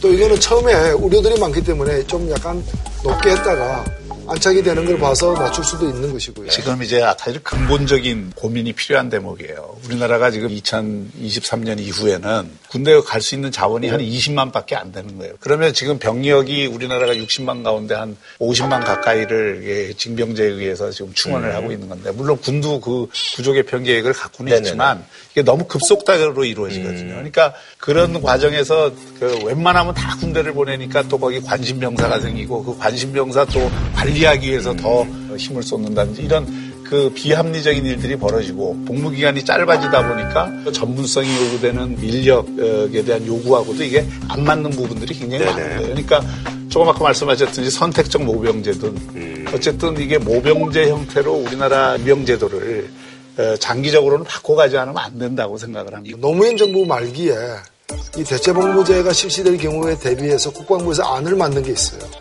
그때 안은 복무기간을 36개월로 했어요. 그 다음에 어디서 근무하느냐. 정신병원, 요양소, 결핵병원, 그래서 국립특수병원, 전국 어, 노인 전문 요양시설. 그러니까 사실은 굉장히 근무 환경이 쉽지 예. 예, 고단한 네네. 데죠. 그래서 이런 데서 해가지고 2009년 정도까지 실시하는 걸 준비하자라고 됐는데 이제 정권이 그 당시 또 바뀌면서 이제 계획으로만 남게 됐는데 네네. 아마 앞으로 논의하게 되면은 내년 말까지는 안을 빨리 만들어야 되니까 지금 재판 중에 있는 사람도 있고 이미 형을 살고 있는 사람도 있고 대기하고 있는 사람도 있기 네네. 때문에 가급적이면 국회에서 빠르게 이 대체 복무와 관련된 병행법 개정안을 처리해야 된다고 봅니다. 그래서 이제 내년까지 현재 이제 결정에 따라서 이제 대체 복무제를 이제 만들어야 되는 이거 관련해서 뭐 이제 민주당의 이제 이철이 뭐 박주민 의원이 이제 어, 발의를 한 그런 상황이네요. 예. 근데 이제 많은 분들이 이제 걱정하시는 게 이렇게 된다면 그걸 어떻게 어떻게 검증을 하지? 뭐 이런 거에 대해서 걱정들이 많으시더라고요. 그것도 이제 양심적이라고 예. 하는 것을 어떤 범위에서 예. 어떤 방식으로 판단을 할 것인가에 대한 기준도 만들어야 돼요. 그 양심적이라는 게 개인의 스스로 판단해서 내가 이게 양심하겠다 예. 이런 차원의 문제가 아니라 평소 자기가 일관되게 갖고 있던 신념. 종교는 이제 쉽게 이제 검증이 그렇죠. 되는데 그 신념을 자기가 어떻게 그걸 입증하기가 쉽지 않은 측면이 있죠. 종교가 아닌 경우는. 심사위원회를 갖다가 지역에도 두고 중앙에도 두고 재심도 가능하게 재심이 가능하다는 얘기는 뭔가 하면은 인정받지 못할 때 네네. 한번 더 제고해 달라라고 이렇게 또 소청을 하는 사실 저는 대체복무제와 관련해서 제가 2004년도 국회에 처음 들어오자마자 어. 대체복무 가능한 법을 발의를 했는데 물론 이제 계류되다가 이제 폐기됐습니다만은 제가 냈던 법안에는 예. 그 전문가들 뭐 의사라거나 학자라거나 종교인이라거나 여러 가지로 해서 심사를 해야죠. 종교 같은 경우는 차라리 예, 이게 쉽게 할수 있을 것 쉽게 예. 그간의 이제 종교 예. 생활의 어떤 그런 걸 다 보면 알수 네. 있는데 나머지 이유로다가 하는 경우에도 뭐 입증하는 기술을 개발해야죠. 앞으로 이제 점진적으로 모병제로 바뀌어 가면 네네. 이를테면은 군 경력을 쌓는다는 것 자체가 사회적으로 이 그 인정을 받고 사회 취업이라든지 혜택을 보게 하는 그런 그 시스템을 만들어 놓으면 군에 자기가 적극적으로 가려고 하는 것 자체가 명예로운 일이 되잖아요. 그런 방식으로 설계를 할 필요가 있는 거예요. 알겠습니다. 자, 한 줄 평 좀 부탁드리겠습니다. 인권은 넓히고 어, 제도는 빈틈이 없이 예. 네, 늦었지만 다행이다. 네. 자, 다음 소식은요. 문재인 대통령이 청와대 핵심 경제 라인, 경제 수석, 그리고 이제 일자리 수석 인사를 단행을 했습니다. 그래서 이제 문재인 정부의 경제 정책에도 많은 분들이 또 관심을 갖고 있습니다. 아, 이번에 그래서 준비한 주제, 경제 정책, 책, 책, 책, 책임져. 문재인 정부 출범 2기, 경제 정책 전망인데, 이번에 이제 교체의 의미는 어떻게 보세요? 저는 뭐 기본적으로 이거는 문책성 인사일 수밖에 없다고 생각하는데 네. 청와대에서는 이제 공식적으로 이거는 문책성이 아니라 그냥 일의 좀 더 효율적인 예, 진행을 위해서 바꾼 것일 뿐이다. 뭐 이렇게 지금 네네네. 예, 주장을 하고 있는 거죠. 제가 얘기를 들어보니까 네네. 하루 전날 알았다 그래요. 음, 이제 하루 전날 알아가지고 그날 저녁에 술자리하고 파하고 그 다음날 이제 안 나가고 새 사람이 발표되는 어, 이걸로 봐서는 갈렸다고 봐야 맞는 거죠. 예. 본인이 원해서 가- 나간 게 네네. 아니라 네네. 갈렸다고 봐야 되기 때문에 문책이라는 말씀도 하실 수는 있는데 음. 후임자의 면모를 보니까 이게 문책이었을까라는 의문이 드는 거예요. 음. 제가 그 새로운 윤종원 네. 그 수석의 네. 그 페이스북 보니까 OECD와 관련해 가지고 소개한 자료라거나 뭐 여러 가지 그 발언한 내용이라거나 이런 걸 보면은 정책의 전환은 그 크게 없을 것 같다는 점에서 제가 볼 때 본질적으로 문책은 아니다. 네. 장하동 실장이 자리를 지킨 게 아마 그런 의미를 좀 봐도 되나요? 예, 그리고 뭐 홍장표 경제수석도 다른 자리 맡으셨죠, 예, 다른 자리. 맡았잖아요. 예. 뭐 그 자리는 사실은 정규직에서 비정규직으로 이제 밀려난 거니까 예, 예. 에, 그건 뭐 이렇게 예우를 예, 예. 갖췄다는 거지 문책성 인사가 아니라고 보기는 어려울 것 같아요. 왜냐하면 지난 1년간 정부가 썼던 정책 기조들이 많은 사람들이 우려를 하고 있는 게 사실이거든요. 그러니까 이게 1월부터 6월까지 여러 가지 경제 지표들이 그대로 알려주는 거예요. 뭐 일자리부터 시작을 해서 소비와 투자 그리고 저 기업들의 경우에 투자를 줄이거나 안 하겠다는 게 60%가 넘을 정도로 어, 이게 지금 경제 심리가 위축이 돼 있거든요. 지금 뭐 각종 경제 지표가 보여주는 것처럼 지금 상황을 낙관적으로 볼 수도 없고 네. 어려운 건 사실이죠. 사실인데 이제 이 어려움의 본질이 뭐냐, 음. 핵심이 뭐냐를 잘 봐야 되는데 이것은 우리나라는 중장기적인 어떤 저성장 시대로 돌입했다고 봐야 되는 음. 거예요. 경제활동 인구가 점점 줄어들고 있어요. 2017년 1월 1일부터는 생산 인구가 이제 감소되는 추세에 우리는 이미 들어선 겁니다. 그러니까 성장에서 굉장히 환경과 어떤 모멘텀을 새로 만들지 않으면 안 되는 상황이 돼버린 거죠. 근데 자, 새 정부의 경제 정책 기조가 두 개잖아요. 하나는 소득 주도 성장, 네. 하나는 혁신 성장인데 네네네. 소득 주도 성장은 케인즈주의의 뿌리를 두고 있고 어쨌든 소득을 늘려서 소비를 늘리고 그게 이제 투자를 활성화시키고 경제 선순환을 네. 가져온다는 이런 논리에 입각해서 수요를 그 올리기 위해서 일자리를 늘리고 임금을 올려주고 뭐 이런 방식으로 네네. 하겠다는 거고 혁신 성장은 이쪽이 슈페터 경제학 음. 개념인데 거기에서 가장 중요한 건 기업가 정신이거든요. 음. 기업들이 적극적으로 뛰어다니게 해서 또 투자를 하게 해서 그게 일자리를 늘리고 이런 방식으로 이렇게 가게 하는 거거든요. 그러면 그걸 하기 위해서는 기업가 정신을 발휘할 수 있도록 뭐 세금도 뭐, 내려주고 예. 규제도 완화시켜주고 이렇게 하는 게 혁신 성장의 기본 논리거든요. 네네네. 근데 이 두 가지가 잘 화합이 되지 않았다라고 하는 것이 지난 1년을 보는 네네. 평가의 시각이거든요. 그래서 이 두 가지가 지금 잘 맞물려 가지 않는다 음. 하는 거에 대해서 대통령도 저는 굉장히 답답함을 느끼고 있다고 생각합니다. 그게 바로 지난주에 그 규제개혁회의를 네. 취소시키는 예. 이런 배경이 전 음. 됐다고 보거든요. 지금 소득주도 성장을 갖다가 작년 5월에 취임한 대통령이 외쳤는데 이번 1, 4분기 지표는 왜 그래 떨어지느냐. 아니 최저임금 올린 거는 언제부터 적용됐습니까? 올해 1월부터 적용됐잖아요. 그러니까 지금의 어떤 경제 지표를 갖다가 단기적인 몇 달 사이에 발생한 일 때문에 생긴 걸로 볼 건 아니라고 나는 보는 것이고 네네. 사실 경제 현장에서는 그렇지 않습니다.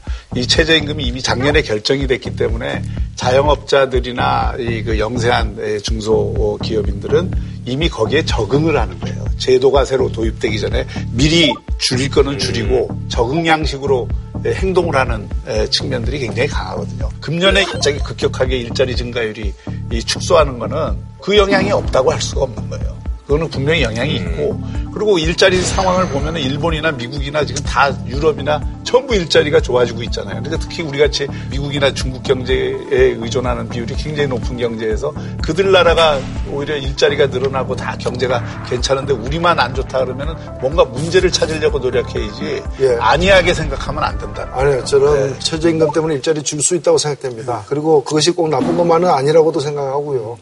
과거에 12살, 10살짜리 아이들 아동노동 시킬 때 아동노동 금지해버리면 당장 집안 수입부터 떨어지잖아요.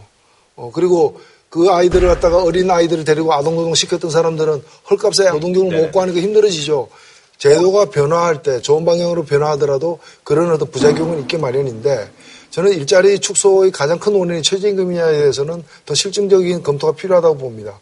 최저임금 하나 때문에 올해 초부터 갑자기 떨어진 게 아니라는 거죠. 어, 그건 맞는 네. 말씀이니까 제가 최저임금도 하나의 요인이고 그런데 결국은 중요한 건 이런 거예요. 그러니까 친노동적인 정책이 기업들에게는 반기업 정책처럼 비치면서 들어온다는 게 문제인 거예요. 사실은 이게 일자리가 주는 거는 기업들이 일자리를 늘리지 않아서 결국 생긴 문제거든요. 그럼 그 원인을 진단을 해야죠. 왜 기업들이 지금 일자리를 늘리지 않을까? 민간에서 일자리가 왜 줄었을까? 그 단순히 무슨 인구 구조 문제라든지 이런 거는 그 문제, 장기적인 추세고. 예, 그 문제는 좀 예. 논쟁거리가 되겠는데요. 예 를 들면은 과거에는 경제 성장하면 일자리가 막 만들어졌어요. 네, 네. 박정희 시대 때는 1% 성장하면 30만 개 만들어졌어요. 노무현 시대는 10만 개 만들어졌어요. 지금 7만 개도 제대로 안 만들어져요. 그러니까 성장하면 자동적으로 일자리가 그만큼 느는 시대는 갔다는 거예요. 근데 재벌 대기업들 일자리 만드는 건 오히려 더 쉽지 않아요. 일자리 만든다면 그나마 중소기업이에요. 그러니까 같은 100억을 투자했을 때 중소기업에서 만들어진 일자리와 재벌그룹에서 만든 일자리가 다르거든요. 오히려 중소기업에게 인센티브를 주고 지원을 내가 일자리를 만드는 게 더 필요하고 그리고 세계적인 추세는 공공부문 일자리예요. 지금 메르켈 보세요. 그 신재생 에너지 투자해가지고 80만 개 일자리 만들겠다. 어, 그 나라 수상에 약속하는 거예요. 신재생 에너지 부분이 무슨 공공 부분이에요? 제 얘기는 뭔가 하면 포천구가 만들었습니다. 국가가 만들었죠. 한국중공업 누가 만들었습니까? 국가가 만들었죠. 국가가 왜 손을 못그 댑니까? 민간 기업입니다, 다. 아니, 그 뒤에 민간 기업이 됐는데 결국 정부가 주도해서 일자리를 만들어 나가는 측면이 훨씬 더 크다는 아니, 거죠. 그거는 민간의 활력을 이용을 해서 공공의 정책을 투입을 해서 일자리를 만드는 것까지 공공부문이라고 지금 말씀하시는 공공이 주도하는 거예요. 거죠. 예를 들면은 90년대 그 독일에서 일자리 100만 개 만들 때 그때 그 풍력 산업 등 그, 그 당시에도 신재생 에너지를 중심으로 해가지고 정부가 그 투자도 하고 규제도 풀고 해가지고 그 결국 나간 거잖아요. 풍력 산업을 하는 민간 기업들이죠. 그거는 산업 정책을 통해서 하는 것이지. 그건. 아니 근데 그것이 시장에만 맡겨서 되지 않는다는 거예요. 시장에 맡기면 경기도 나쁜데 왜 일자리를 늘립니까? 제가 자유방임적으로 시장을 그냥 내버려두라는 얘기가 아니고 네. 일자리의 가장 기본적인 이 창출 저수지는 결국 민간일 수밖에 없다는 겁니다. 미국이 지금 거의 그 어, 완전 고용이라고 하는 상태거든요. 미국에서 공공 부분에서 일자리 들어가고 지금 아니 미국은 고용. 미국의 완전 제가 일자리를 만들어서 된 게 아니고 일본은 경기가 좋아서 그렇게 된 거죠. 아니, 그러니까 그 똑같은 성장이 일자리를 안 만든다면서요. 그러니까 성장이 일자리를 만들어내는 거고 민간의 활력이 결국은 일자리를 만들지 공공 부문의 일자리를 늘린다고 해갖고 그 일자리가 늘지는 않는다는 것이고 그다음에 일본도 마찬가지잖아요. 일본이 그 20년의 복합 불황을 거쳐갖고 최근에 거기에 빠져나오면서 오히려 지금 모자라 갖고 우리나라 지금 청년들이 일본에 가는 그게 굉장히 많습니다. 지금 중국이 금년에 1,100만 명이 에, 그 일자리 느는 에, 그 목표인데 상반기에 이미 절반 이상을 돌파를 했어요. 그리고 유럽도 지금 일자리가 느는 이유가 특히 독일 같은 경우에는 그 노동시장 개혁을 통해 갖고 경제가 좋아지면서 일자리가 느는 것이지 민간이 활력이 없고 공공부문이 일자리로만 일자리 늘린 나라가 어디 있습니까? 그 복지국가조차도 그렇게 안 했어요. 지금 안 하고 있습니다. 경기 진작을 통해서 일자리를 만든다. 결국에는 그러면 어, 기업이 일자리를 만드는 거고 business friendly를 내야 되고 그 결과가 뭡니까? 이명박 정부 그렇게 해왔잖아요. 그 결과 일자리가 어떻게 됐습니까? 박근혜 정부 특히 그렇게 했잖아요. 그 다음에 일자리 어떻게 됐습니까? 박근혜 정부 특히 그렇게 했잖아요. 그 다음에 일자리 어떻게 됐습니까? 그런 걸로 커버가 안 된다는 거죠. 아, 그거는 지금은. 그렇게 설명하실 수가 없는 그리고 게 예. 런던 시장 중에는 쓰러져 가는 기업을 갖다가 시가 사가지고 리모델링 해가지고 바로 세운 뒤에 다시 민영화한 그런 사례들도 있어요. 적극적인 공공 부분에서의 어떤 그 지방정부든 중앙정부든 그 일자리 만드는 대책이 필요한 것이지 과거에 이명박 대통령이 한 것처럼 아 나는 젊었을 때 험한 일도 다 했는데 요즘 아이들이 험한 일 안 해서 청년 실업이 높다. 박근혜 대통령 청년들이야 외국 나가라. 대한민국의 청년이 처- 텅텅 빌 정도로 한번 해보세요. 다 어디 갔냐? 저 중동에 다 갔다고 그래요. 외국에 무슨 일자리가 있어요. 그 정부가 자기 할 일을 못하면서 그런 식으로 국내 지책을 만드는 전시행정식 일자리가 다 실패했잖아요. 그 정부가 제대로 일자리를 만들려는 그런 공공부문 일자리 확충 계획부터 시작해야 된다는 그런 뜻이죠. 공공부문 그 일자리를 늘려갖고 일자리 문제를 해결하겠다는 것은 그 방법도 잘못됐을 뿐만 아니라 그 다음에 현실적이지도 않아요. 예를 들어서 공무원을 17만 명 지금 늘리는데도 30년간 드는 돈이 200조가 넘어요. 물론 공공부문도 늘려야 될 부분 늘려야겠지만 이거는 공공의 서비스를 잘하기 위해서 일자리를 늘리는 거지 일자리를 만들기 위해서 공공 부문을 확대하는 정책은 어느 나라에서도 그거는 성공한 게 없어요. 민간의 활력을 죽이고서는 공공 부문의 일자리를 아무리 늘려봤자 그것이 일자리 대책이 될 수가 없어요. 그게 지금 실증되고 아, 그러니까 있잖아요. 그런 말씀들이 이제 결국에는 그 노동시간이나 단축하고 최저임금이나 올리고 이렇게 민간이 기주고 가지고 하겠느냐. 아니, 꼭 그렇게 그런 극단적으로 얘기잖아요. 모시지 마시고요. 예를 들어서 하르츠 개혁이라는 게 뭡니까? 네덜란드의 그 노동 개혁도 그렇고 안정성과 유연성을 결합해야 된다라고 하는 원리가 나오는 거잖아요. 그 안정성 개혁과 유연성 개혁을 결합한 나라들은 다 고용률도 오르고 일자리도 늘었어요. 근데 우리 지금 제일 문제는 뭐냐면 그런 안정성을 확대하기 위한 개혁은 하고 있어요. 그리고 그건 속도의 문제지만 필요한 일이에요. 근데 유연성을 늘리기 위한 개혁은 지금 거의 안 하고 있기 때문에 유연성을 늘리는 걸 반대하는 세력이 너무 힘이 세서 그렇죠. 유연성을 반대하는 세력이 힘이 세다. 예, 저는 어디가 그게, 어디 어디 그게 저 대, 대기업 재벌이라고 생각합니다. 대기업 재벌이 왜 유연성 개혁을 하는데 바로 왜 우리나라 노동 시장이 경직됐습니까?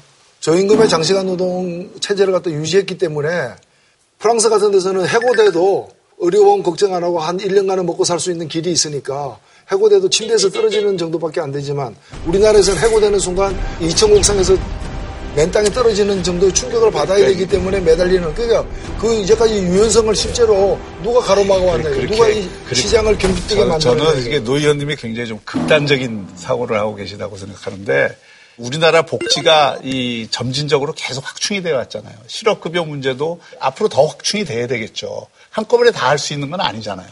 서구에서 복지국가가 형성되는데 그게 1, 20년 만에 된 게 아니잖아요. 그 속도를 얘기하는 게 아니고요. 아, 실제로 이 누가 비정규직을 양산시켜 왔습니까? 힘없는 자금력 없는 중소기업들, 영세기업들이 비정규직 양산시켰습니까? 그렇지 않습니다. 오히려 거기는 임금 부담이 적기 때문에 비정규직, 정규직 임금 격차도 크지 않기 때문에 비정규직 비율이 크지도 않아요. 오히려 현대자동차 보십시오. 그 정규직이 몇 명인가? 아니, 그러니까 지금 그, 그러니까 그런 그 그런 말씀 그런 가운데 임금 구조로 갖다가 정책시키니까 사람 한번 줄인다 해도 줄인데 어디로 갑니까? 아니, 그 경직성을 누가 만들었냐고요. 그러니까 유연성 저는 그 얘기를 하는 겁니다. 그 경직성을 누가 만들었냐고요. 그러니까 유연성 저는 그 얘기를 하는 겁니다. 이 문제 때문에 이제 지금 좀 앞으로 뭐 자주 이제 논쟁이 노동시장 좀될것 내에서 같아요. 예. 삼중 구조가 형성돼 있잖아요. 이렇게 대기업이나 공공 부문에 그나마 좋은 일자리를 갖고 있는 분들. 이분들의 임금은 87년 이후에 계속 올라왔잖아요. 노동 조건도 좋아지고. 근데 그 수는 늘지가 않아요. 그리고 그 밑에 중소기업을 비롯해서 일반 에, 그 기업에 근무하는 대부분 중위 수준의 임금을 받고 있는 근로자들이 쫙 깔려 있죠. 근데 이 대기업의 근로자들의 임금 수준하고 이 중소기업의 수준의 임금 에, 격차는 거의 두 배입니다. 또 그 밑에 비정규직으 로 에, 그 얘기되는 노동자층이 또 깔려 있잖아요. 그러니까 문제는 지금 이 벽이 너무 두텁다는 거예요. 그러니까 원인을 자꾸 재벌 기업이 그랬다, 뭐 어디가 그랬다 그래서 그거에서 책임을 물으려고 하시지 말고 그 실질적으로 그 벽을 깨는 방법이 뭐냐 이거예요. 예, 그 벽 깨는 예. 방법이 제가 볼 때는 노사 문제로 봐서는 안 된다는 거예요. 기본적으로 중소기업과 대기업의 지불 능력의 차이 때문에 생기는 문제고 그렇지 않습니까? 그러다 보니까 대기업의 비정규직이 중소기업의 정규직보다도 임금이 더 높지 않습니까? 그 이것이 그럼 대기업 정규직 노조들의 탐욕 때문이냐? 그렇지 않다는 거죠. 정규직 노조의 탐욕은 아니지만 아니. 정규직 노조의 기득권은 있는 거죠. 기득권은 기득권이 있는데 있죠. 정규직 노조가, 노조가 임금을 많이 가져가기 때문에 대기업에서 하청 기업들에서 단가를 후려칩니까? 그래서 후려칩니까? 그거 아니잖아요. 저는- 저는 이렇게 생각해요. 우리나라의 경제의 가장 큰 문제는 뭔가 하면은 뛰어난 중소기업들이 오히려 대기업 중심의 경제 체제 때문에 숨통이 막혀서 오히려 제 역할을 못하면서 대기업과 중소기업의 격차가 벌어지고 노동력의 대부분을 갖다가 어, 쓰고 있는 이 중소기업들이 전반적으로 근로 조건이 낮아질 수밖에 없는 거예요. 아니 그러면 왜 대기업에서 노동자에게 그렇게 많은 고임금을 줄 수 있는데 법인세는 또 올리는 걸 반대합니까?